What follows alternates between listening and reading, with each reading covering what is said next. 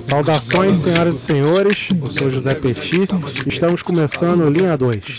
Linha 2 é o programa âncora do Tabloide Negro. Ele é formado por seus fundadores que estão presentes nesse episódio. E nossa visão de negros suburbanos vai servir de base para a condução dos assuntos. E por falar em pretos suburbanos, eu sou José Petit e hoje eu tô Jogos Vorazes à Esperança. E eu tô aqui com meu amigo Cleiton. Tenho sangrado demais, tenho chorado pra cachorro. Ano passado eu morri, mas esse ano eu não morro. E estou também com meu amigo Cláudio. Tô aí, tô um pouco animado e ansioso pra chegada de 2021. Vamos que vamos, rapaziada. O tema de hoje é Expectativas 2021. E eu chamo o Cleiton pra fazer uma breve introdução sobre o assunto. Vai lá.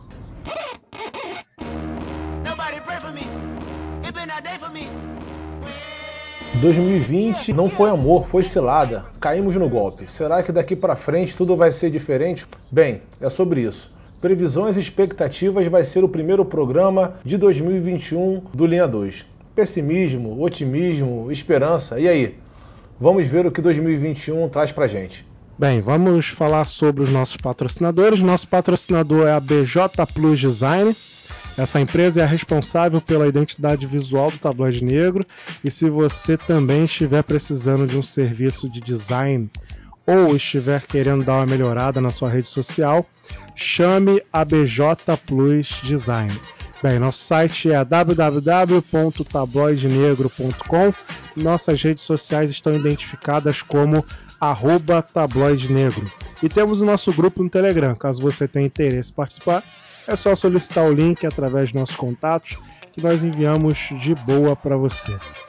O tema hoje é Expectativas 2021. E o primeiro assunto, aí, o primeiro tema, o primeiro tópico que a gente vai abordar é a saúde. Quais são as nossas expectativas para a saúde? E com isso temos aqui alguns áudios, né, de ouvintes, amigos. Então vou colocar aqui o primeiro áudio, que é o áudio do Jamir Júnior. Meu Deus, se eu chorar não leve a mão, pela luz do candeeiro, liberte o cativeiro social. Alô, galera do Tabloide Negro, quem fala é Jamir Júnior, prazer estar participando com vocês. A grande expectativa para 2021 é a vacina contra o coronavírus, que ela possa chegar aí para todas as classes sociais em menor tempo possível. Forte abraço para vocês. Maravilha, muito obrigado, Jamir.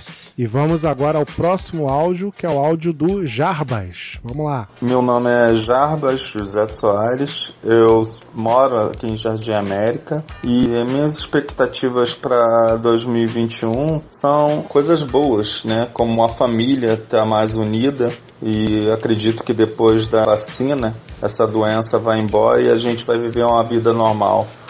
E que Deus abençoe todas as famílias, né? Que a gente possa viver na normalidade. Ok, esse foi o Jarbas. E por último temos o áudio da Samantha. Vamos ouvir aí a nossa amiga. A quesito mundial, eu espero que todas as nações encontrem a cura para o Covid. E em questões do Rio de Janeiro, que esse novo prefeito que vai assumir cuide da prefeitura, dos cidadãos, da parte da educação, da economia, que o Rio de Janeiro volte a produzir novas vagas de emprego, né? Porque muitos ficaram desempregados com essa pandemia. É isso.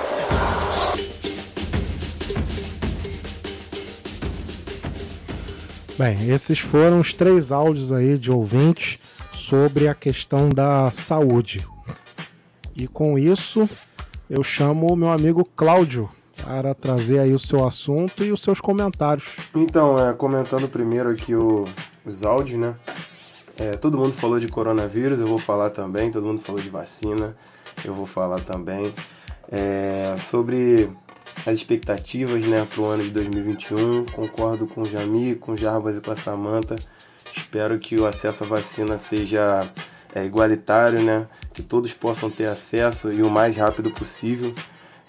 Pegando ali o gancho sobre o que a Samantha falou no final, sobre o novo prefeito, né? Que não é novo, já governou a cidade por 8 anos, Mas assim, eu tô esperançoso, né? Espero que o Eduardo Paes faça um bom governo. Não dá também pra gente colocar ali tudo de ruim, né? Que aconteceu nos últimos anos nas costas dele. Crivella nem se fala, então acredito que fazer um governo pior é impossível. Então, assim, acredito que o Eduardo Paes vai se sair bem, né? Pelo menos pelo secretariado que ele escolheu. Algumas pessoas bem competentes, outras eu não conheço. Então, é aquela questão, né? De esperança por dias melhores. E a minha matéria aqui, a minha notícia, foi sobre, né, o professor Sarrin, não sei como pronuncia o nome do cidadão, mas ele foi o cientista que liderou o desenvolvimento da vacina Pfizer. É uma vacina com 90% de eficácia. E numa entrevista à BBC, ele afirmou que a vida deve voltar ao normal no final de 2021. Ele espera que os novos resultados, né, apresentem tanto uma redução da transmissão do vírus entre as pessoas quanto um bloqueio ao desenvolvimento dos sintomas. Então é isso, sobre a saúde. Minha notícia é bem curta, uma notícia de esperança, da gente ficar aí nessa torcida pelo nosso governo, que ele melhore, né, nessa questão de pensamento, nessa questão de conduta, que todos possam ser vacinados, essa luta aí contra a vacina, que isso acabe logo, que as pessoas tenham algum tipo de, não sei, esclarecimento. Mas é isso, é esperança. A minha notícia sobre a saúde é esperança, a única coisa que a gente pode desejar para 2021 nesse quesito. Ok, Cláudio.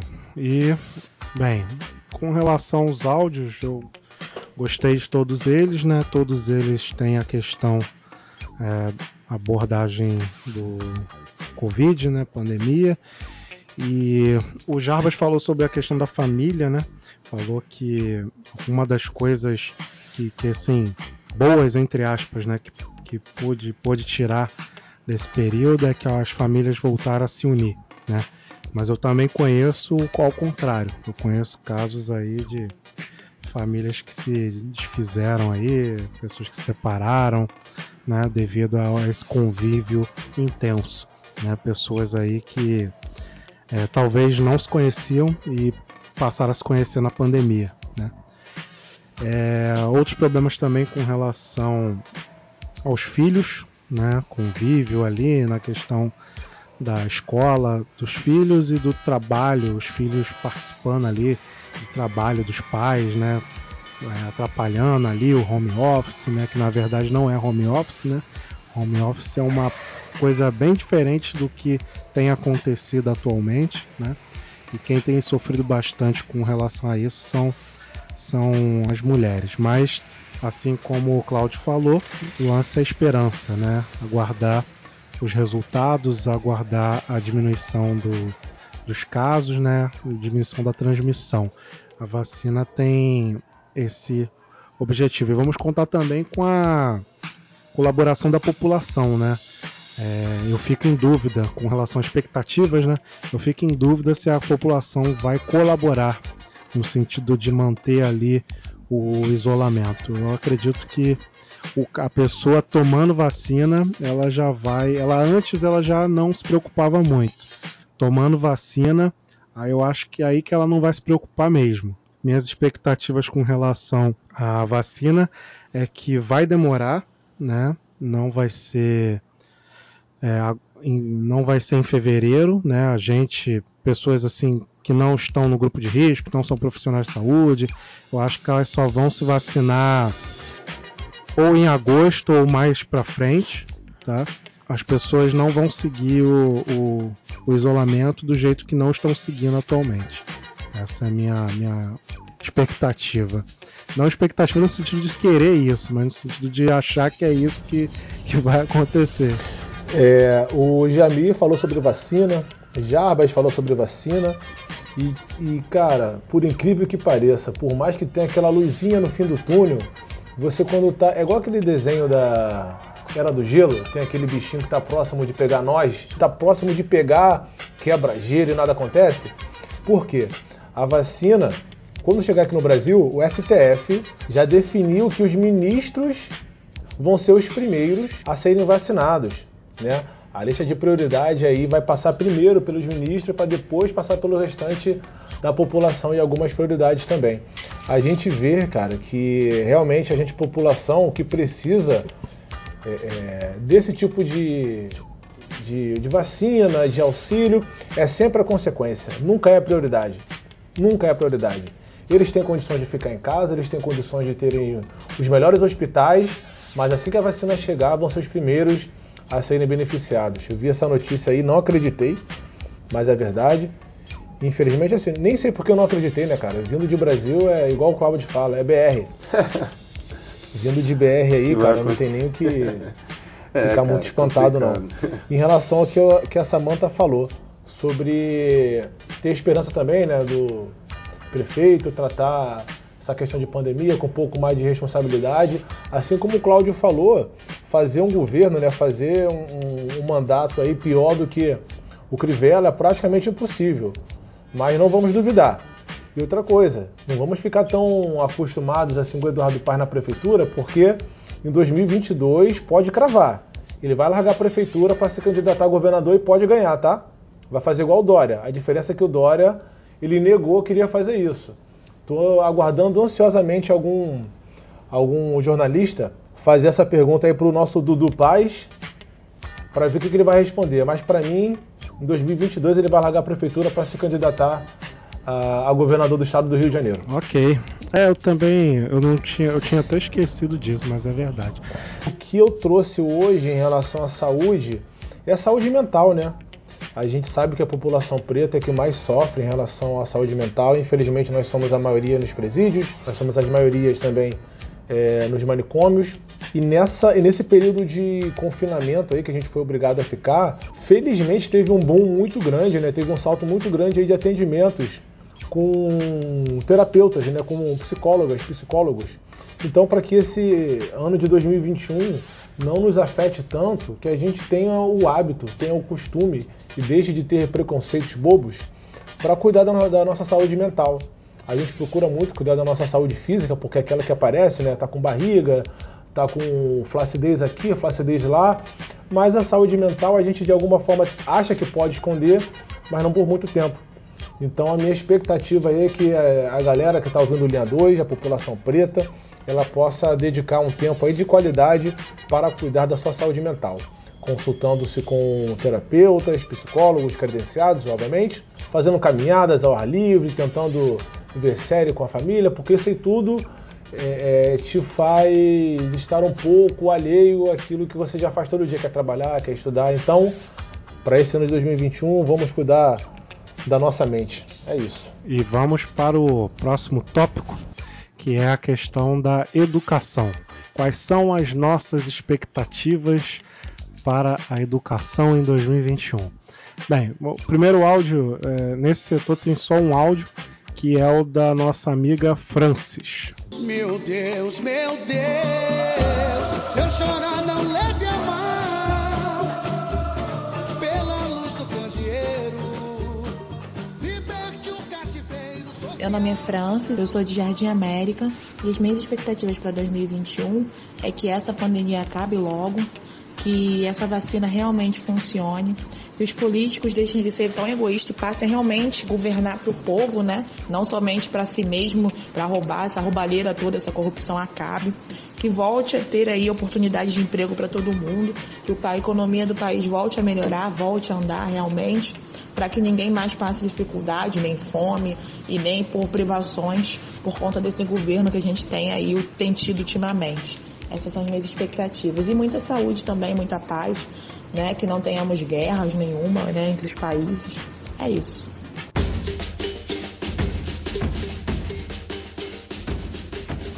Ok, valeu, Francis. Francis tá revolt. Francis tá revolt. Largou o aço, filho. Caraca, lançou no final, meu irmão. Caraca. A não ser. O a não ser foi ótimo. A não ser roubar. Essa aí, meu irmão. Vamos lá. Cláudio, o que você recomenda e o que você trouxe pra nós aí? Irmão, essa aí da Francis, não dá. A não ser roubar. Boa, Francis. Cara, sobre a questão da aprovação automática, meu Deus, isso é um absurdo. Assim, ela falou bem ali, né, a questão das crianças, adolescentes, irem para outra série sem ter aprendido, né, muita coisa na última série, né? Eu penso assim até por experiência própria. Eu fui reprovado já na vida, reprovei a sétima série. Eu tô aqui, eu sempre gosto de contar um pouco da vida, né? Aqui que os quem diria, hein? Repetiu a sétima série, hoje em dia é mestre, né, parceiro? É, exato. Tem esse recadinho também pra galera, alunos medianos. E assim... E assim, quando eu falo isso, e já falei isso numa época pra um molequinho lá, não lembro, agora já é um adulto, mas era um primo de um amigo nosso, eu falei que se ele repetisse não seria nada de absurdo, o Petit me travou. Mas beleza, depois eu conto essa história aí, rapaziada. Ih, rapaz, me botou na história ainda, cara. Guardou no coração. Guardou no coração, irmão. Mas assim, quando eu tava na sétima série, quando eu fiz pela primeira vez, né, eu fui reprovado em duas disciplinas, né. E que doideira, eu fui reprovado em matemática e história. Matemática eu nunca gostei, mas hoje em dia história é uma das disciplinas que eu mais gosto, assim, né? E eu tive a oportunidade de mudar de colégio, porque na época tinha dependência. Eu não sei se isso existe ainda, mas na época você podia fazer dependência até duas disciplinas. Só que no colégio que eu estudava, não rolava, não tinha dependência. Eu podia ter mudado de colégio e minha mãe falou pra não mudar, porque eu tinha que aprender. Se eu não passei de ano, não consegui ser aprovado nessas duas disciplinas, foi porque eu não aprendi. Então, assim, aprovação automática, foi só um exemplo para falar sobre essa questão. Eu sou totalmente contra e concordo plenamente com o que a Francis falou. A gente não pode normalizar isso, né? Eu sei que 2020 foi um ano bem complicado e, sei lá, não sei se tinha outra saída, é complicado julgar, mas é isso, é um processo ruim, né? A criança e o adolescente chegam com um ensino defasado. Então é um problema grande, ainda mais para crianças negras que no futuro vão disputar vagas aí com outros adultos, né, privilegiados. Mas sobre a minha notícia, cara, na educação, é essa doideira que tá rolando, uma guerra, né? Porque o Sindicato dos Professores de Colégios Particulares estão desde o meio do ano, né, de 2020, lutando para a volta às aulas presenciais, o que eu acho bem doido, principalmente para as crianças. Mas tem diversos pais que apoiam, eu vi diversas notícias de pais, né, que se juntaram com esses sindicatos, esses representantes, para pedir a volta às aulas. E tem, por outro lado, os representantes do sindicato dos professores do Estado, né, que são totalmente contra a volta às aulas nesse período e ameaçaram entrar de greve agora logo no início de 2021 se as aulas forem retomadas. Então, assim, eu tô do lado dos representantes do Estado, né, do ensino público, porque eu não consigo imaginar, né, crianças e adolescentes no colégio tomando todas as medidas, porque existe uma exposição tremenda, tanto na sala de aula quanto nos corredores. Se a gente for parar para pensar nas crianças e adolescentes que não são privilegiados, tem ainda o transporte público, né? Quem já pegou um busão lotado para ir para a escola sabe do que eu tô falando. Minha notícia é essa, galera. Vamos aguardar aí e ver o que rola. Bem, o áudio da Francis achei bem interessante, né? Até porque eu conheço o filho dela, né? E sei o que é que ela... algumas coisas que ela passou aí. Cara, é realmente complicado. E essa questão da educação, né? O que eu vejo é o pessoal forçando muito a barra para voltar às aulas, né? Eu até trouxe aqui duas notícias, na verdade é uma, mas eu trouxe duas para mostrar aqui como é que está a situação. A primeira notícia é do dia 2 de dezembro. Aí está dizendo aqui, MEC determina a volta às aulas a partir de janeiro. Isso no dia 2 de dezembro. Aí no dia 8 de dezembro está aqui. MEC muda para 1º de março aulas presenciais nas universidades federais. Então, tipo, tá tudo bem que tá falando ali de níveis diferentes, né? Mas o que eu quero mostrar? Que durante o ano inteiro ficou esse empurra-empurra, né? Ou a prefeitura, ou o governo, ou o governo federal empurrando, né? Vai voltar, e aí não volta, vai voltar, não volta. No final do ano até rolou um lance também de abrir para o 3º ano do ensino médio, né?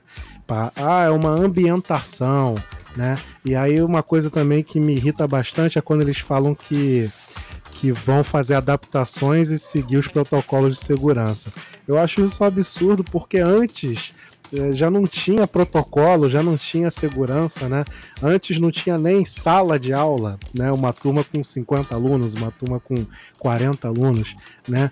Aí que espaço que eles vão dar, né? Como é que vai ser esse esquema das aulas, entendeu? Então isso aí é caô, né? Isso aí de vai adaptar nada, o banheiro não tem água, como é que você vai adaptar o banheiro, né? Como é que você... álcool gel, não tem papel higiênico, como é que vai ter álcool gel, entendeu? Então acho isso uma forçação de barra, mas existe uma parte considerável da população, né, que quer que as aulas voltem para que os filhos possam ter uma atividade, não fiquem em casa ali o dia todo, para eles poderem ficar ali na escola, porque os pais querem trabalhar ou vários outros motivos, né? Então eu não vou julgar ninguém, né, obviamente, mas eu tenho a minha opinião, que é de não retornar. E assim, eu vejo o ensino fundamental como o maior exemplo de problema, né? Você acha que as crianças lá do ensino fundamental ou do ensino infantil, né, vão ficar ali respeitando as regras, né? Aquela creche lá, aquela escola lá onde a criança uma morde a outra, elas vão respeitar o espaçamento? Não vai respeitar. Quando você parar para olhar, vai estar uma com a máscara da outra, a outra tomando álcool, a outra... Pô, vai ser uma loucura, mano. Com a máscara da outra foi boa. Presta aqui, pô, a máscara da Katsuki, máscara tia, do Naruto. Ele roubou minha máscara, tia, não sei o quê. Vai ser mó doideira, cara. Verdade. E sem contar também com os profissionais da área de educação, né, que um ou outro vai tombar. Entendeu? Sim. Vai ter ali, a gente ficar brincando com essas questões, mas com certeza vai ter um ou outro professor que vai pegar o Covid e vai internar. E aí, quem garante? Claro, né? Tem uma galera mais velha, com certeza vai acontecer. Como é que vai fazer com os professores do grupo de risco? Nos colégios particulares, por exemplo, vão ficar sem salário, não podem trabalhar. Não tem como padronizar. Aí nessa pequena adaptação que fizeram do terceiro ano de ensino médio, eles falaram que era opcional o professor ir ou não, né? Mas mó doideira, tá. Opcional, aí fica sem salário, beleza. Tipo, porra. Isso, super opcional. Aí, é isso aí, cara. Então essas são as minhas expectativas para a educação. Só vai voltar quando todos os professores estiverem vacinados. Quando todos os professores estiverem vacinados, aí vai voltar. Só que eu não sei se eles vão colocar os professores na lista de prioridade. Acredito que não. O STF vai. O STF já vai estar na prioridade aí, cara. Se botar, aí vai voltar às aulas. Se não botar, não vai voltar. Essa é a minha expectativa. A gente tem que sempre ter em mente que o MEC, ele é vinculado a esse governo genocida e irresponsável que nós estamos tendo nesse momento. Então essas decisões aí de volta às aulas, não volta às aulas, ela gira sempre em torno desse governo. E acaba que as escolas, as universidades seguem esse tipo de protocolo. Por mais que a prefeitura seja responsável pelas escolas municipais, o governador pelas estaduais, o MEC é que dá a diretriz, o MEC é que segue ali a cartilha. Se nós tivéssemos um governo de verdade, certeza que a gente não estaria tão perdido assim. O Cláudio falou sobre a questão de greve aí, dos professores do Estado, né, dos sindicatos. Já o sindicato de escola particular está querendo a volta das aulas. Meu irmão, também fecha aí com o pessoal da escola pública. Eles sempre são os que estão sofrendo, estão sem condições. Como a gente falou no nosso último episódio aí também, episódio número 6, que esses professores ficaram relento, não tiveram condição nenhuma de se adaptar, mas foram forçados a aprender a entrar em Zoom, entrar em Skype, para fazer aula online, comprar microfone, comprar câmera, enfim. E eles são os mais prejudicados. Os mais prejudicados, então também eu fecho com esses professores aí. Então isso, a minha notícia sobre... A minha expectativa, na verdade, né, sobre a educação... é que, infelizmente, é o que eu acho que vai acontecer, não é o que eu gostaria, que as aulas online elas vão estar presentes permanentemente na grade de todas as escolas, todas. Desde a creche talvez não, né? Já estou exagerando, mas no ensino fundamental Para mim, a partir desse ano, vai ter no mínimo uma ou duas matérias online. Então essas foram aí as expectativas da educação. E vamos agora para a política. Na política nós temos 4 áudios, 4 contribuições aí. O primeiro áudio é da Gisele. Gisele foi mais paz e amor. Deixa eu botar aqui para vocês. Meu Deus, se eu chorar não leve a mão. Pela luz do candeeiro, liberte o cativeiro social. Olá, meu nome é Gisele, sou aqui do Jardim América. Eu tenho muita esperança que 2021 traga muita paz, esperança. Que na política tenhamos um governador que olhe para o nosso povo, para a nossa população, com os olhos de amor, para todos nós. Muito amor e fé no coração. Muito obrigado, Gisele. E vamos para o próximo áudio, que é o da Juliana. Salve, salve, meninos. Tudo certinho? Aqui é a Juliana e eu vou falar sobre a minha previsão e a minha expectativa para 2021. Eu juro que eu tento ser otimista, mas esse presidente da República não deixa. Então a previsão é que tenhamos um 2021 de muita estabilidade política. E a minha expectativa é que esse mesmo presidente sofra um processo de impeachment e vaze da presidência da República, porque não dá mais, né? Isso que eu desejo e isso que eu espero, além de muita saúde, paz no coração e muita sabedoria para todos nós. Um forte abraço, fiquem com Deus. Beijinhos. Muito obrigado, Juliana, visionária. Vamos para o, para o próximo áudio, que é o da Sabrina. Meu nome é Sabrina, eu sou de Madureira, Rio de Janeiro, e o meu desejo para 2021 é que as pessoas ganhem consciência ambiental e passem a preservar o meio ambiente, que a prefeitura invista verbas na manutenção do Parque de Madureira e que o Brasil consiga vacinar a população toda contra a Covid. Ok, essa foi Sabrina. Parque de Madureira, aí sim. Olha aí, olha aí. Eu nem sabia que tinha um lance. Depois eu converso com vocês, mas tinha um lance lá de reforma. Pô, tu não sabia que tinha um Parque de Madureira? É o quê? É isso mesmo? Tu não sabia que tinha um Parque de Madureira? Não, não. Eu não sabia. Que suburbano é você, meu parceiro? Eu não sabia que tinha uma parte do Parque de Madureira faltando terminar, eu não sabia. Gestão Crivella não deu continuidade, né, meu amigo? Então, pô, não preciso nem falar nada. Depois eu converso. Tá. E por último, ela de novo, né? Nossa amiga, a Francis. Ih, deixa eu ver. Meu Deus, se eu chorar não leve a mão. Pela luz do candeeiro, liberte o cativeiro social. Meu nome é Francis, sou de Jardim América. E eu acho que em 2021, uma das coisas que vai acontecer é um nível educacional dessas crianças, né, que estão sendo aprovadas automaticamente pelo município, pelo estado, vai estar muito abaixo do que já é, porque ninguém estudou nada, ninguém aprendeu nada, e vão passar todo mundo para as próximas séries, sem saber o conteúdo nem da série anterior, ainda vai ter que aprender um novo conteúdo, ou seja, estão enganando o povo, entendeu? Para o povo ficar mais realmente sem educação, sem saber nada, e assim eles poderem roubar mais. E com relação à economia, eu acredito que vai melhorar, pelo menos é o que eu espero, né? É o que eu quero acreditar, que ela vai melhorar e que vai voltar, né, a ter empregos aí, principalmente no Rio de Janeiro, que o Rio de Janeiro está bem caído. Acredito muito que o Eduardo Paes vai fazer alguma coisa de útil a não ser roubar. Pelo menos é o que eu quero acreditar. Muito obrigado, Francis. E esses foram os áudios aí dos ouvintes.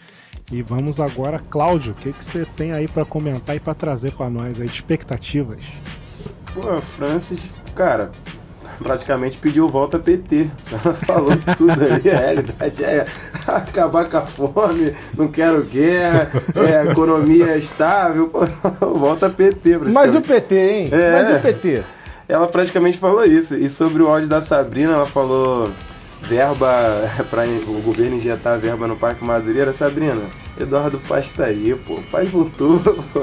Pode ficar tranquilo que o Parque Madureira agora, minha amiga, pô, vai ficar um brinco. Relaxa, pode ficar de boa. A Juliana falou sobre o presidente, né? Vou falar um pouquinho sobre esse cara. Falou sobre impeachment. Cara, assim... Sobre isso acho que eu vou deixar para falar depois, mas só um comentário, eu acho um pouco problemático isso também, mas vamos lá. A Gisele foi paz e amor, tranquilona, isso aí, good vibe, gente, good vibe, 2021 tá aí, pô, vamos pensar positivo. Tô com a Gisele, mas um pouco revoltado também.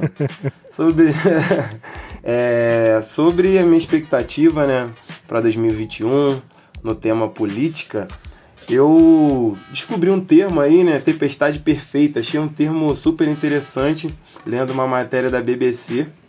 Então, assim, a série de fatores negativos que o Bolsonaro vai enfrentar nesse ano, né, a gente pode chamar de tempestade perfeita, porque ele vai ter que testar a resiliência sobre a sua gestão, porque, segundo especialistas, né, nas áreas, por exemplo, na parte das relações internacionais, ele pode ter um problema, porque ele demorou para aceitar a vitória de Joe Biden, né, fora as besteiras que ele falou, né, que a gente já citou no Ô, Cláudio, ele anterior. Aceitou já?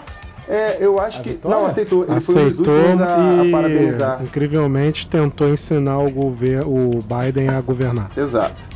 Para a questão da pólvora e etc., a gente sabe que o cara não esqueceu isso, né? Tem a questão também da floresta e tal, mas beleza, vamos passar isso aí, mas ele pode ter problemas seríssimos. Mas eu não sei também, eu acredito na como é que eu posso dizer, no perdão de Joe Biden. Eu não acho que ele tem que perdoar ninguém, mas assim, eu acho que ele não vai levar isso pra frente, não. Então, na parte da economia, cara, tem a questão do fim do auxílio emergencial e também dos demais programas emergenciais, né, criados durante a pandemia, que não foram ideias do Bolsonaro, mas ele acabou implementando, a gente não pode negar. Então, assim, ele vai enfrentar um problema grande, porque a popularidade dele entre as camadas mais pobres pode ser afetada.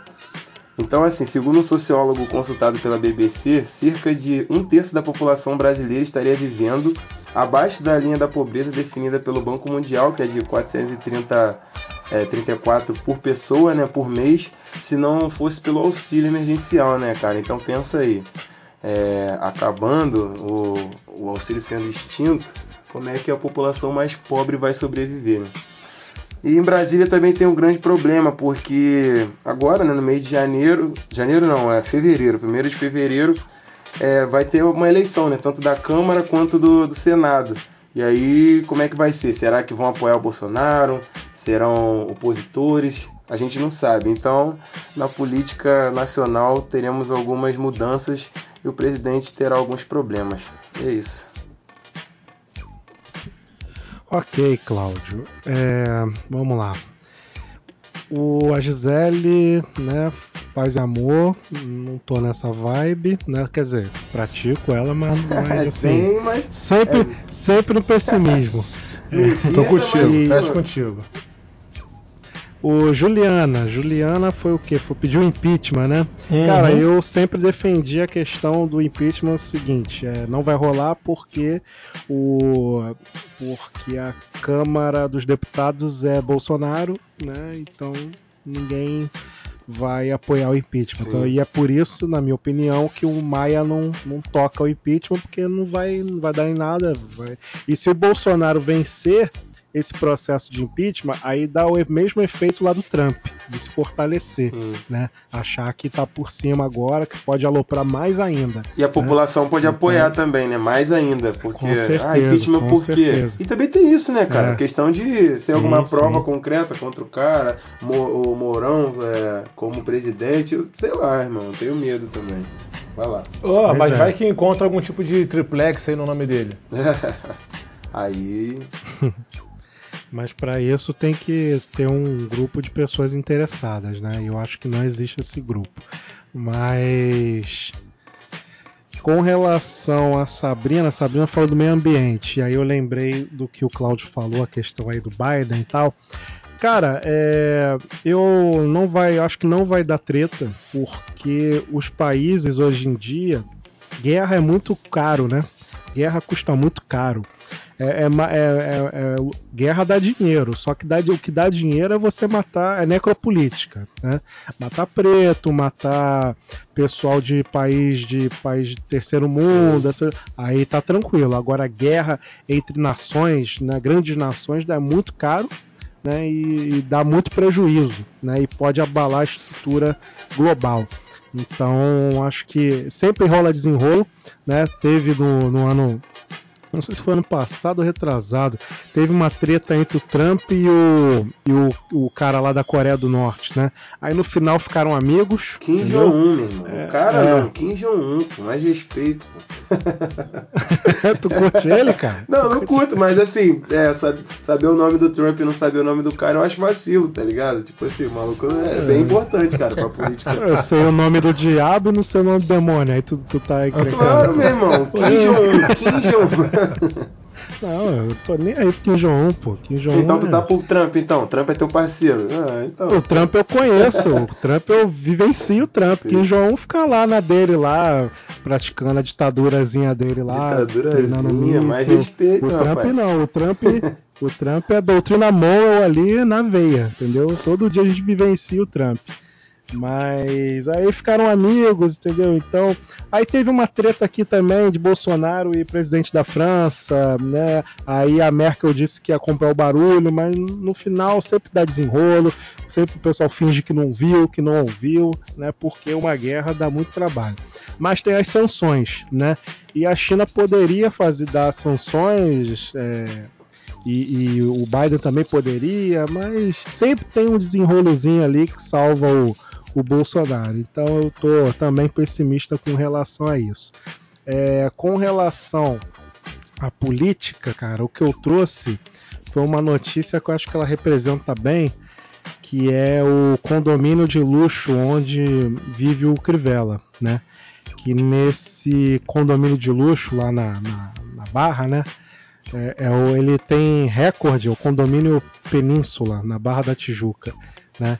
Ele é recordista em operações da Polícia Federal, Polícia Civil. Que isso, entendeu? Cara, eu não sabia disso não, meu Deus. Ele é recordista, porque lá onde mora o cara, o ex-secretário da Educação, Pedro Fernandes, lá onde mora... Pedro Fernandes está preso ainda? Não, tá preso, só que domiciliar. Ah, tá. Não, infelizmente não rasparam a cabeça dele. Aí lá mora o Pedro Fernandes, mora o Crivella, mora o empresário Rafael Alves, né? Que é, acho que não me engano, é peça-chave do governo do Crivella, pô. Pois é. Peça-chave. Cláudio Castro, deixa eu ver mais o que. Tem uma galerinha que mora lá, e aí vira e mexe tem uma operação naquele condomínio, né? Mas vem cá, não tem nenhum Bolsonaro lá não, Petit? Certeza? Pesquisou e não encontrou nenhum Bolsonaro lá não, cara. Porque o Bolsonaro é aquele Vivendas, né? O Vivendas da Barra Pesada. Cara, porque já falou tanta operação aí com gente criminosa, pra mim tinha algum... parente Bolsonaro aí também. Pior que eu não sei, cara. O que eu tô ligado é que a galera fica lá no Vivendas, né? O Vivendas tem até as armas lá traficante de arma, fuzil, né? Tem tudo que tem direito lá. Mas lá é aquele lance que a gente já conversou. O Carlos Bolsonaro tem acesso às ligações do interfone, então... Isso aí, na portaria. Então tá tudo tranquilo. Mais do que um síndico, né? Cara, isso aí até hoje eu não aceito isso, cara. É carteirada, aquela parada. Caraca, eu fico imaginando eu sabendo que o cara tem minhas ligações do interfone, tá ligado? Caraca, eu ia ficar muito bolado, cara. Eu ia ficar muito bolado. Porra, vem cá, tu tá usando o interfone pra fazer chamada sexy, cara? O cara pode desenrolar com alguma vizinha, mano. Vamos supor que eu tenha, sei lá, eu sou o cara sinistro das galáxias, tenho, sei lá, 4 amantes, né? Tá tudo explanado ali, cara. Entendeu? Ainda mais se for. Eu tô dando um exemplo assim, onde eu tô no erro, mas existem outras privacidades que podem ser invadidas, né? Esse exemplo que você deu aí, cara, é do 04, do filho dele, que pegou todo mundo lá do condomínio. Pegou metade do condomínio, né? E aí no condomínio tem homens e mulheres, então ele pegou, né? Metade. Pegou metade dos homens e metade das mulheres do condomínio. E ele disse isso. Então vamos respeitar o comedor. Deixa eu ver mais o que. É isso, cara. Eu acho que as minhas expectativas para 2021 é que eu vou torcer muito pelo impeachment, né? Acredito que não vai ter, mas estou torcendo muito pro Arthur Lira não vencer o indicado do Maia, né? Que na minha opinião é menos pior, e acho que é isso que vai acontecer. Com relação a o ano de 2021, acredito que irão continuar as prisões, né? Porque todo ano tem essas operações aí. Então é isso, são minhas expectativas. A Gisele, igual o Cláudio já falou, é good vibes, não tô nessa good vibes não. Tô fechando mais com a Juliana, por mais que eu ache quase impossível aí o Bolsonaro ser empichado, mas tô na expectativa. A Sabrina falou sobre consciência ambiental, nesse governo aí esquece que a prefeitura colocar mais verba no Parque de Madureira. Cláudio já falou bem também que Dudu Paes é coração aqui no Rio de Janeiro, então vai liberar o cofre. E a Francis mais uma vez dando aula em relação a acabar a vacina, esse governo aí de irresponsáveis, tanto do governo federal quanto nosso governo aqui da nossa própria capital. E por falar nisso aí, o vice ainda segue fora do mandato. Quem tá no lugar é o vice, né? Cláudio Castro, que é da mesma laia, né? Mesmo partido. Ele só aprendeu, né? Com os erros do vice. É isso aí.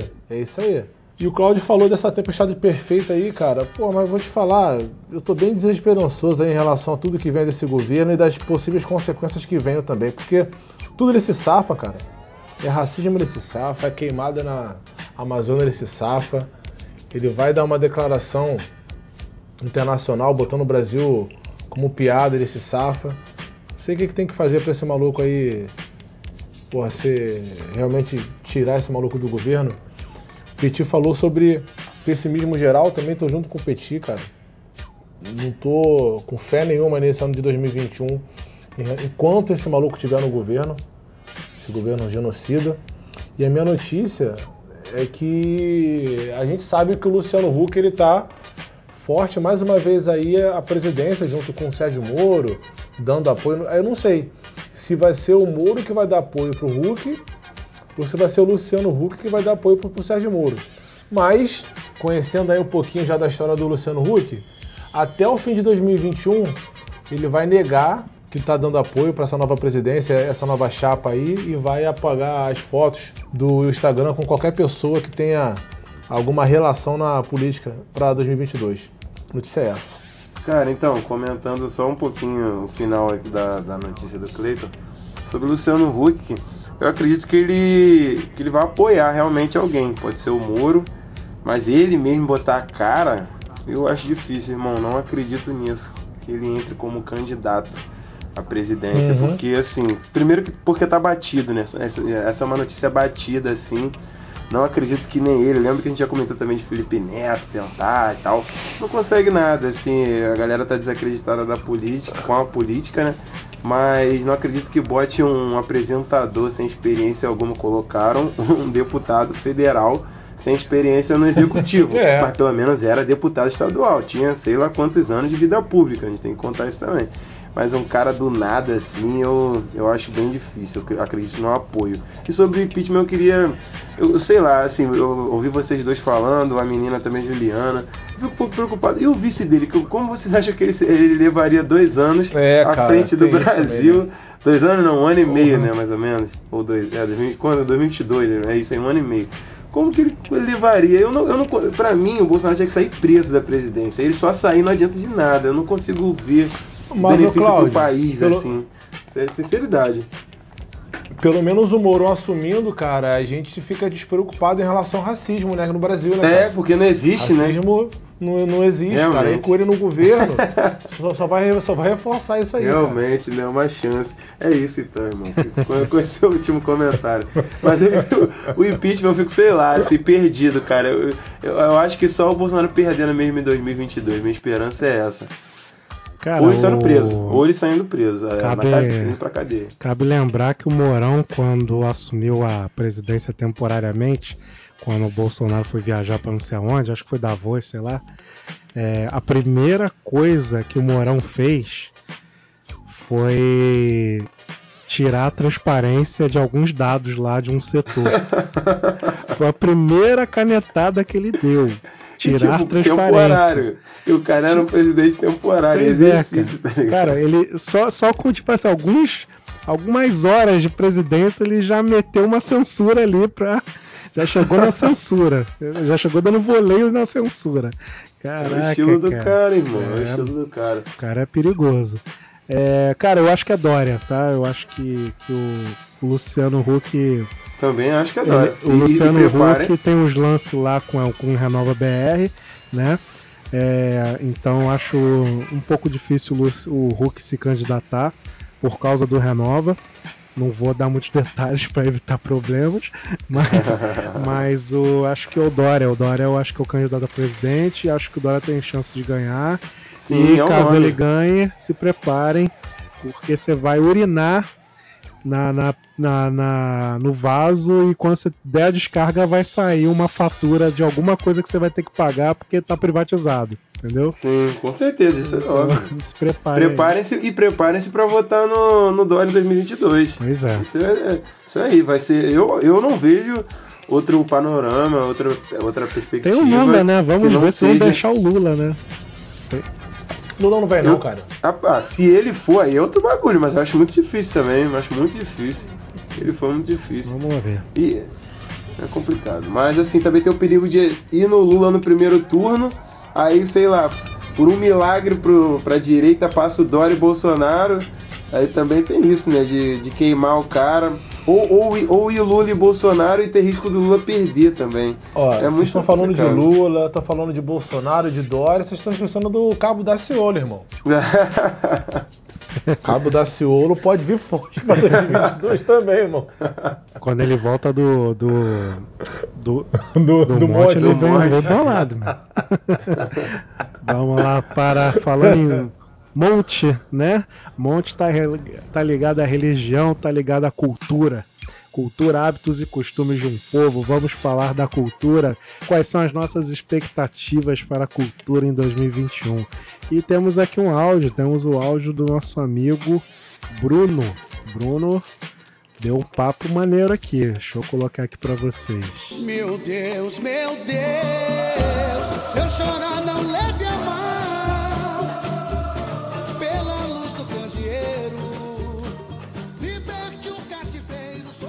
Meu nome é Bruno Campos, sou de Aracaju, Sergipe, moro no Rio de Janeiro. Minha expectativa para 2021 é que a sociedade valorize os trampos de artistas independentes em suas diversas modalidades e áreas, principalmente a arte de pessoas pretas e periféricas. Que o mundo possa entender a importância da arte na vida dessas pessoas e a importância da arte no mundo e como ela é introduzida na sociedade em que vivemos. Uma sociedade que é perversa e desumana, mas ao mesmo tempo luta por um mundo melhor. Que nós possamos nos achegar e procurar esses artistas e chegar junto para fortalecer o trabalho dessas pessoas. Também tenho mais uma expectativa para 2021, que nós possamos sempre, cada vez mais, ter mais empatia para com o outro, pois a gente nunca sabe o que a vida reservou para nós, e tudo aquilo que há de vir é tudo aquilo que plantamos no dia de hoje. Então é isso, desejo um feliz ano novo para quem está ouvindo esse podcast. E é isso, um cheiro. Valeu, Bruno, muito obrigado. Um cheiro, Bruno, gostei. Muito obrigado. Gostou, Cleiton? Um cheiro, adoro quem fala um cheiro. Bruno é fechamento. Então, gente, esse aí foi o áudio do Bruno, tá? E, Cláudio, o que você tem aí a manifestar? Cara, achei super interessante o papo do Bruno. Eu tenho diversos amigos que são artistas. Morei numa república com dois irmãos artistas. Um até acabou de lançar um clipe agora recentemente, falando sobre uma festa tradicional de Campos, Santo Amaro. Meu amigo aí, Marcelo Mufasa, irmãozão. Então, cara, assim, eu convivi muito com essa galera, né? Artistas de diversas modalidades aí, diversos setores, atores, músicos, por aí vai. Tem outros amigos também que são tatuadores, grafiteiros. E, cara, eu vejo que o reconhecimento para essas pessoas, assim, é algo muito importante que não rola, né? Que não é valorizado. A arte de rua, principalmente, não é valorizada. Então, assim, boto muita fé no que o Bruno falou. Espero que 2021 seja aí o ano dos artistas. E sobre a minha expectativa, né? Vou falar um pouquinho sobre música.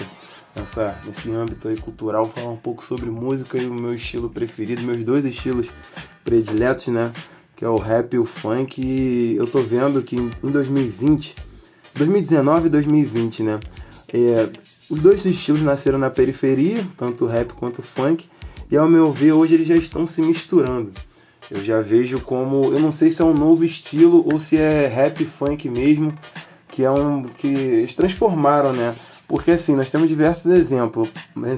O Poesia Acústica, que é um projeto que sempre preza por essa mistura, chama um artista, são 5, 6 artistas, né? Aí vai intercalando, alguns de funk, alguns de rap. Aí dentro do rap nós temos a vertente rap ou hip hop, né?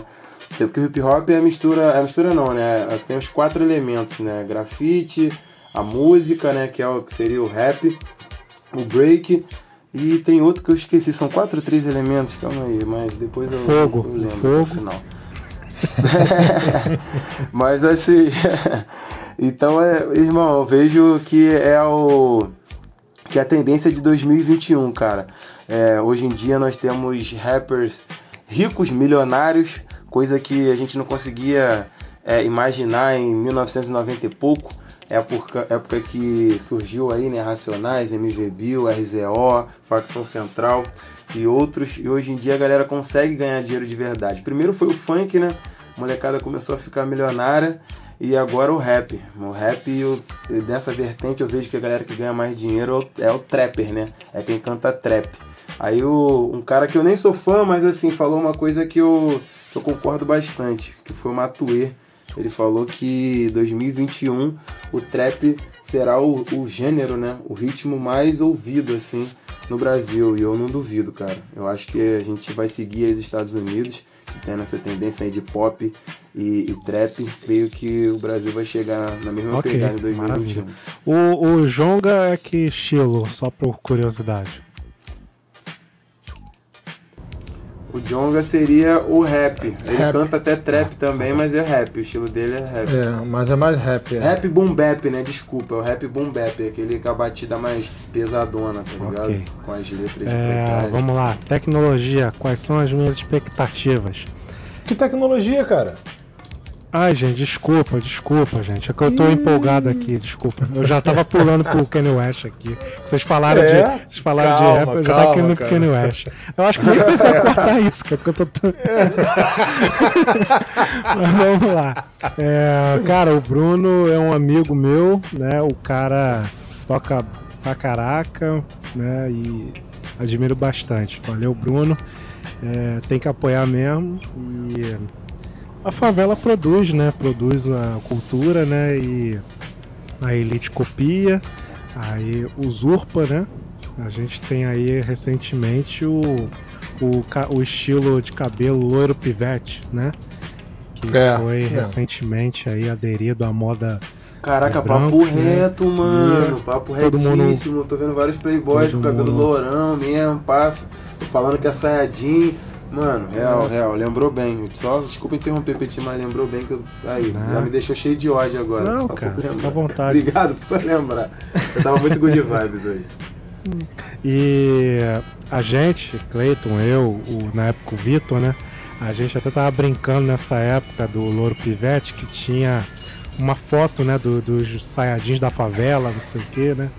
E a gente, na época, até pensou na possibilidade, né, de lançar, não sei o que e tal. E era uma coisa só favela mesmo, né? E era muito mal visto pelos brancos, né? E hoje é aderido, né? E continua sendo mal visto se o preto aderir, exato, né?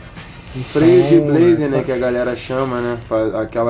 Aquele papo racista, né? Que a gente ouve aí desde de moleque, né? Porque isso não é novo. O Louro Pivete é desde... da nossa infância e adolescência, vamos dizer assim. Minha mãe mesmo não deixava eu pintar, acredito que a sua também não. Com certeza não, até hoje não deixa. Até hoje, tua mãe parando de falar contigo, só vou voltar a falar quando você pintar de preto. Não, cara, pior que eu fui consultar o preço lá na barbearia, tava R$170 pra... Não, calma aí. Não, calma, não tô dizendo que o preço é esse não, gente. Pelo amor de Deus. Barbearia de branco. Tô dizendo que no lugar que eu fui, que eu costumo cortar o cabelo, me cobraram R$170. Conta pros ouvintes aí qual é a barbearia que tu frequenta. Conta aí. Ô, Cláudio, tem que esquecer. A gente não pode esquecer que aqui é preto playboy, meu irmão. É Patrícia aqui, parceiro. Isso aí, que é a meta né, dos negros aí. Isso é verdade. Que todo negro seja isso playboy. Aí, é a meta. Né? Mas, voltando aqui ao assunto, então, a moda é ser negro, a não ser que você seja negro, né? E apoio aí o lance do Cleiton. Do Cleiton, não, do Bruno, desculpa. Só falar rapidinho, cara, sobre essa questão aí do louro pivete. Eu já fiz de tudo no cabelo, menos pintar. Que foi o que você falou, cara, como a gente morava em um bairro pobre, mas aonde a gente morava não era favela, e essa era uma característica muito da galera que morava na favela mesmo, foi algo assim que eu nunca pensei em fazer, que era pintar o cabelo de amarelo. Óbvio que não ia gastar esses R$500 que você falou na época, né, ia pegar alguma água oxigenada aí, ficar no sol e pronto, mas foi a única parada no cabelo que eu nunca fiz não. Pronto, agora pode falar do Kanye West, irmão. Vai lá, que até eu quero ouvir agora. Cara, esse bagulho do cabelo aí, cara, eu ia fazer no carnaval agora. Só que, sei lá, eu perdi a vontade, mas... Tua mãe não deixou, né? É, minha mãe não deixou. Aí... mas esse lance aí, me cobraram 170. E nessa barbearia tava todo mundo de cabelo branco. E eu quero deixar branco, não quero deixar loiro não, quero deixar tudo branco. Mas quero ficar que nem o Samuel Jackson naquele filme do Jumper. Caralho, vamos lá. Cara, o que eu trouxe aqui com relação à expectativa é uma notícia aqui do Kanye West, né?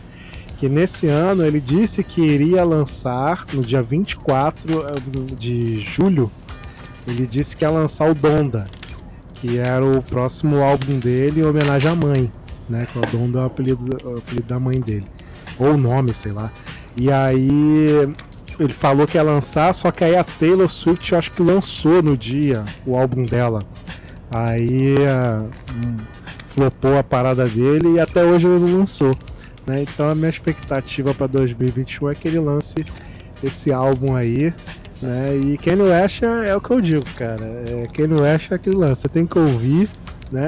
E se você não gostou, tá errado. Vai lá e ouve de novo. Vai lá, Cleiton. O áudio do Bruno sobre valorizar o trabalho das pessoas, né? Artísticas aí, galera que fica na rua mostrando a sua correria.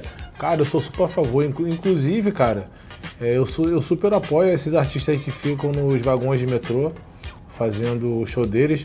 Eu sei que tem gente aqui no grupo que não gosta, mas eu não vou ficar explanando não. Eu assumo que não gosto, tá?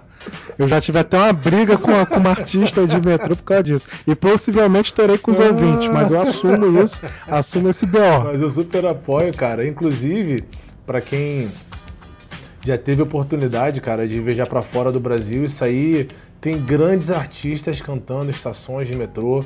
Os caras são feras mesmo, tanto... fora da estação, ali na plataforma, quanto no próprio vagão. Não é em todo lugar que é regulamentado, mas, cara, isso aí já faz parte da cultura da cidade. É a mesma forma, cara, você proibir alguém de fazer a arte dela no metrô, também teria que proibir da galera vendendo os bagulhos do metrô, do trem. Tem que proibir, mas não tem como proibir, o pessoal não consegue evitar. Então, que siga. Em relação, cara, uma coisa que eu fiquei bastante... Me chamou bastante atenção, Cláudio, foi o que você falou sobre a galera do funk, né, que ganhou muito dinheiro. Eu fico me perguntando, quem é essa galera? Porque se você parar pra analisar, a galera que começou no funk, esse início, né, da década de 90, Cidinho Doca, Bob Rum, não sei o quê... Não, irmão, pós-moderno, galera do funk... Entendeu? A galera que raiz... Pós-Havaianos, 10 anos pra cá, pós-Havaianos. Que fez o funk realmente ser esse ritmo que a gente conhece hoje, cara, tudo ferrado. E essa questão do rap, você frisou bem, é verdade. O funk é preto, o rap é preto, mas vai ver quem tá ganhando dinheiro. É Matuê, né? É Anitta, no caso, Anitta, né, que é do funk... Matuê do rap, mas são essas pessoas que estão ganhando dinheiro. Biel também. Biel, adoro Biel. Tô vendo, até ficou triste porque ele não ganhou a Fazenda, né, cara? Ai, caraca, meu, é muito vacilão, cara. O cara cantou Racionais, cara. E o cara chegou na final da Fazenda, meu irmão. Brinca, quase. O cara cantou Racionais de Cachecol. Fé em Deus que ele é justo. Ei, irmão, nunca se esqueça. E fazendo caras e bocas, né, cara? Então, essa galera que fica milionária, cara, a gente sabe que não é a gente, né? Não é a gente de pele preta, são pessoas brancas que bebem da nossa cultura, aprendem com a gente, no final fica bonito, não na nossa boca. Fica bonito na boca deles, né? Eles cantando rap, cantando samba, cantando funk, eles ganham dinheiro e a gente continua na mesma. A notícia que eu trouxe aí para essa expectativa de 2021 é o seguinte, já tem roda de funk, o Petit me falou que tem até roda de fogo, que é da galera da igreja, né? Da igreja protestante, né? Sim. Puxa. Da igreja protestante. O pessoal que geralmente se converteu. Isso. Mas essa nova do TZ e dos agapianos, o Wilson derrete pra Jesus, velofandó, velofandó, velofandó, velofandó. Rapidinho. E eu tô esperando, cara, pra que esse ano de 2021 seja feita uma roda de rap, que vá djonga, que vai me citar Baco Exu, BK, Orochi, geral dando alguma palhinha. E que também, no Multishow, não tem aquele TVZ, aquele programa de clipe lá chato pra caramba? Pelo menos um ou dois dias da semana ele mostra em batalha de rap. Aí mostra a batalha da aldeia, a batalha do tanque, das antigas, aquela batalha de mina. Meu irmão, é só pegar o programa que já existe no YouTube, botar lá nesse lugar de TVZ durante 2 dias na semana, vai ver como é que a audiência vai aumentar. Isso aí. Desde o axé que a gente é usurpado. Ivete Sangalo eu acho que é o maior exemplo do Brasil. Ó, tem um documentário, cara, foi até bom tu falar. É Axé. Pra quem não tá ligado, bota Axé no Netflix. Fala exatamente isso. Fala exatamente sobre a cultura preta, que quando era preta ela não tinha valor nenhum, depois que o branco chegou, foram os brancos que são os mais conhecidos aí do axé. Inclusive até o Baco Exu do Blues, né, cara? Tem uma música que ele... A introdução é essa. Ele fala que tudo que era preto era do demônio, depois que foi aceito, né? Só foi aceito depois que virou branco. É isso aí. Ah, isso é verdade. Falando de Baco, ele também, né? Enquanto cantava rap, tava tranquilo. Agora entrou por aquele estilo meio crioulo, né? Que não sei qual o estilo. Petit, se eu falar de crioulo, ele vai ficar até bolado, porque ele sabe o que eu tô falando. Hoje vocês estão a fim de me irritar, não, cara. Não, eu fecho contigo. Não, eu fecho com você. Eu tô no lance do crioulo. O crioulo, ele lançou um culto alternativo aí que o cara antes cantava rap e hoje misturou numa parada que eu acho super, assim, interessante. Eu não sou fã, mas acho super interessante pra quem gosta. O Baco entrou pro mesmo lado. Assim, agora ele ganha grana, né, cantando esse estilo aí meio branco, que eu não sei lá falar o que é. Mas beleza, aí só complementando aqui... o quarto elemento do hip hop é o DJ, tá, rapaziada? Só pra... E sobre os artistas negros, cara, no funk, ainda mais pós aí Havaianos, essa galera, tem a galera de São Paulo, irmão. Com outro estilo também que tá maneiro aí, que é no ano passado, né, 2020, que foi homenagem aos Relíquias 1 e 2. Quem não conhece aí, pode procurar a molecada do funk, deu uma misturada aí com rap. Essa molecada é milionária, cara. Depois dá uma olhada, é só preto. No clipe só tem preto. Tem o Pose também, né? Que aí a gente pode discutir milhões de vezes. E outros, djonga, BK.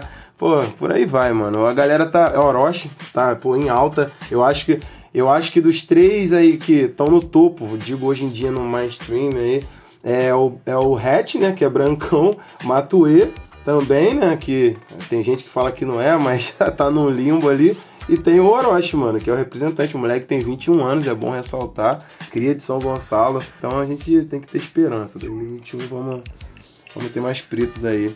Nos estilos que já eram pretos, né? Nasceram com pretos. A gente vai conseguir voltar ao topo. E vamos para o próximo tópico, que é tecnologia. Cara, então, minhas expectativas. Falando um pouco sobre 2020, né? Pandemia, a gente tem que comentar. O mundo acabou mudando um pouco. Aí eu vou falar agora sobre o Brasil, sobre essa questão dos aplicativos, né? Principalmente pensando assim, em adolescentes, adultos e jovens, né? e idosos. Assim, eu lembro que os idosos tinham uma resistência muito grande, falo isso até com propriedade aqui em casa. Mesmo meu pai, ele não tinha coragem nem vontade de baixar qualquer aplicativo bancário, ele tinha medo de colocar lá os dados e tal, medo de alguém roubar o celular, ou então, sei lá, rolar algum vírus e acessarem a conta dele. E a partir de 2020 isso mudou, né? Com a pandemia, as compras pela internet, agora todo mundo baixa, tem, né? iFood, Rappi, Uber Eats e outros aplicativos para comprar, né? Comida e tal. E pagar conta também. Aí, falando do meu pai, ele agora tem aplicativo de, sei lá, 3 ou 4 bancos aí que ele paga tudo agora já. Outro dia ele estava me perguntando: Claudinho, como é que baixa esse negócio de Pix? Como é que cadastra e tal? Então é isso. As empresas têm que se adaptar, né? Eu creio que até empresas pequenas têm que entrar nesse meio. Dá para você vender pelo Instagram, pelo Facebook, ou por qualquer outra rede social. Dá para você ter um aplicativo também, creio que não seja tão difícil de criar um. Então eu creio que 2021 a gente só vai melhorar esse tipo de coisa, né? Adaptar e por aí vai. A expectativa para 2021, eu acho que em 2021 ainda não vai rolar não, mas eu tô otimista. Quem sabe no final do ano comece a baratear, né? Que são os smartphones dobráveis, né? Que aumentam a tela. Eu acho que daqui a pouco vai rolar, né? E eu tô ansioso, esperando que chegue, porque eu gosto de tela grande, né? Então essa é a minha expectativa para 2021. Eu não tô ligado não, cara. Vou até procurar depois. Assim, tem ele é de um tamanho normal. Dobrável. Só que aí você dobra ele, aí ele vira um tablet, entendeu? Coisa assim. Quem tá com isso aí, cara, é aquela chinesa que atua lá, a Xiaomi, sei lá. É. Xiaomi. Ela já tá dominando bem essa tecnologia e já tá lançando alguns aí.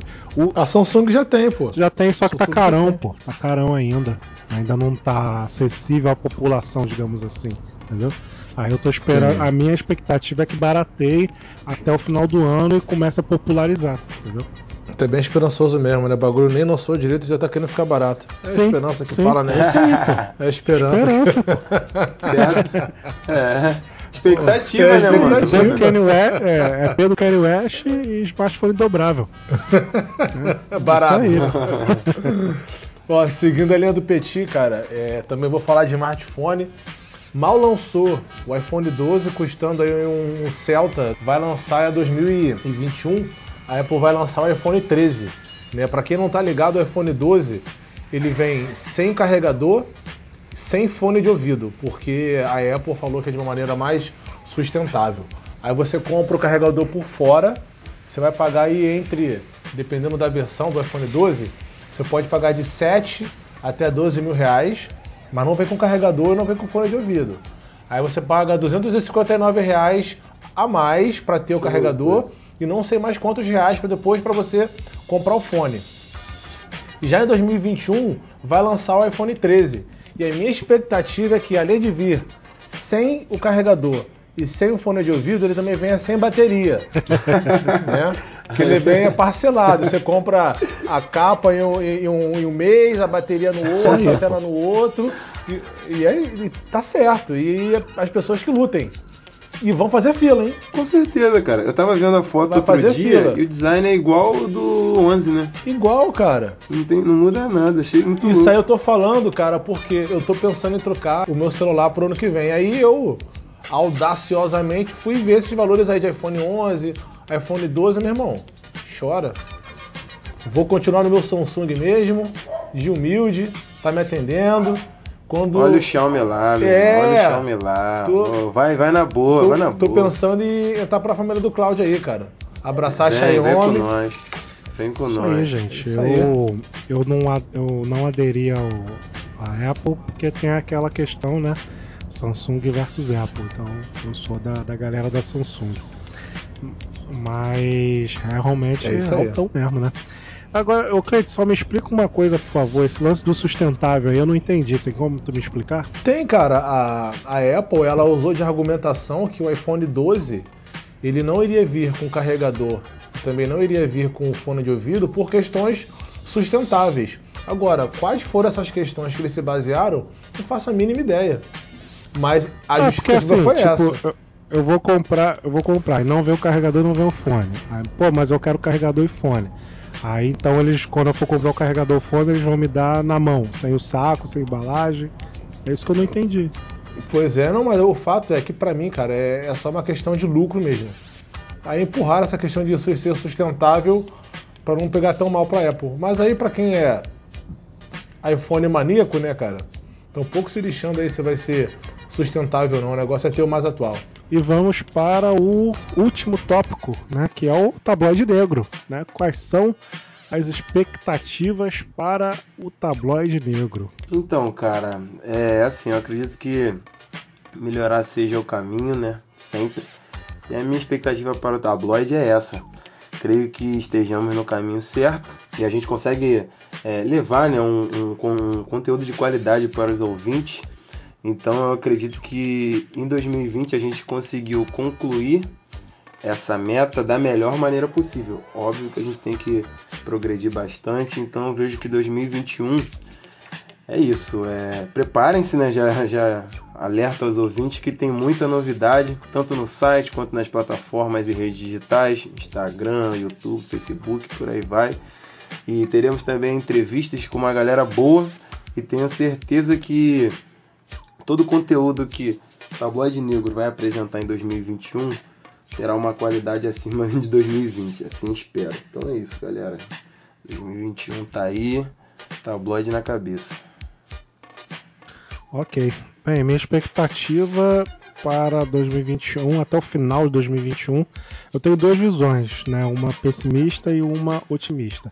A pessimista são 1.500 seguidores. E a otimista 5.000. Então, esses são os valores que eu chuto pro final de 2021. Acho que é só isso. Minha expectativa e previsão é de ter 10.000 seguidores até o fim do ano. E até lá a gente receber convites aí para participar de entrevistas em alguns locais, algum tipo de portal de internet, alguma mídia consolidada ou da internet ou fora de internet. Minha expectativa e previsão é essa, porque a gente está trabalhando para isso, a nossa qualidade é muito boa e felizmente os ouvintes também estão dando um retorno bem positivo para a gente, então que a gente continue melhorando, igual o Cláudio falou, mas a minha expectativa aí é lá no alto, cara. São 10.000 seguidores até o fim do ano e que a gente seja convidado para participar de entrevistas, para conseguir divulgar mais o nosso Tabloide Negro. Vocês estão bem blogueirinhos, hein? Ah, tá de se a gente bater 10.000, eu poder lançar o arrasta pra cima. É então. Isso que eu tô falando, parceiro. Ó, e o primeiro arrasta pra cima vai ser nós três aparecendo. Ninguém vai fugir, não. Eu vou montar o microfone aqui que isso aí vai dar problema. O primeiro arrasta pra cima vai ser com nós três aparecendo. Com 10.000 seguidores, 10.000 pessoas vendo a cara do Petit, vai dar. Bota a cara, não se espanta. E não sai de fininho, não. Caraca. Cleiton. Suou frio agora, Cláudio. Brinca e se diverte, né, Cleiton? Na moral, enquanto o Tabloide não tiver um programa na Globo, o Cleiton não vai descansar. Cara, o Cleiton é tipo choque de cultura quando foi pra Globo, tá ligado? Não. Sim, pô. O Cleiton tá esperando. Domingo ali, eu acho que era antes da temperatura máxima, sei lá, 15 minutos. Não, ó, isso aí são os planos pra 2021. 2022 a Globo vai tirar o Fantástico do ar pra colocar o Tabloide Negro. Pode aguardar. Cara, balanço geral, sai balanço geral no Tabloide Negro. Aí a gente, ao invés de, aí a gente vai e vira igual os caras. Começa a ficar fazendo pinga-sangue lá. Olha o vagabundo, pegaram o vagabundo. Olha aí, mostra a cara dele aí. Mostra a cara dele aí. Caraca, mano. Bem, gente, então com isso nós encerramos aí as nossas expectativas para 2021. Né? E lembrando novamente que nossas redes sociais estão identificadas como @tabloidenegro. Nossos contatos estão disponíveis nessas redes sociais, né? Tem o grupo, se você quiser, é só pedir que a gente adicione a você. E recados. Eu tenho um recado aqui pro Bolsonaro, né? Bolsonaro hoje, né, no meio da pandemia, pessoal querendo vacina, ele foi jogar bola. Tá? Mentira! Bolsonaro hoje foi jogar bola na Vila Belmiro, tá? Com cobertura do Datena. Datena narrou o jogo, tá? Meu Deus. O Datena, que disse que nunca mais ia chamar esse cara para dar uma entrevista, ele narrou o jogo do Bolsonaro, tá? Então a gente tem que registrar esses momentos aí para a história, a gente não esquecer. Esse é o meu recado aí que eu deixo aí para 2021, pra vocês refletirem. Cláudio, tem algum recado? Então, cara, não, mas assim, dar um recado agora para os ouvintes. Espero que nos sigam nas redes sociais, acompanhem nosso trabalho. Que esse ano aí, cara, seja um ano de saúde, fartura para geral, tranquilidade, porque a gente está precisando. E é isso, dinheiro no bolso, galera. Valeu. Cleiton, tem algum recado? Na verdade, não é nem recado, não, é uma indicação. Hoje eu vi um filme antigo pra caramba, o filme é de 91, cara, é Boys in the Hood.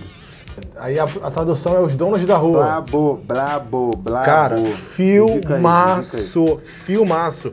Só participa ator preto conhecidaço. Cuba Gooding Jr., Ice Cube. Porra, assim, tem várias participações de pretos importantes.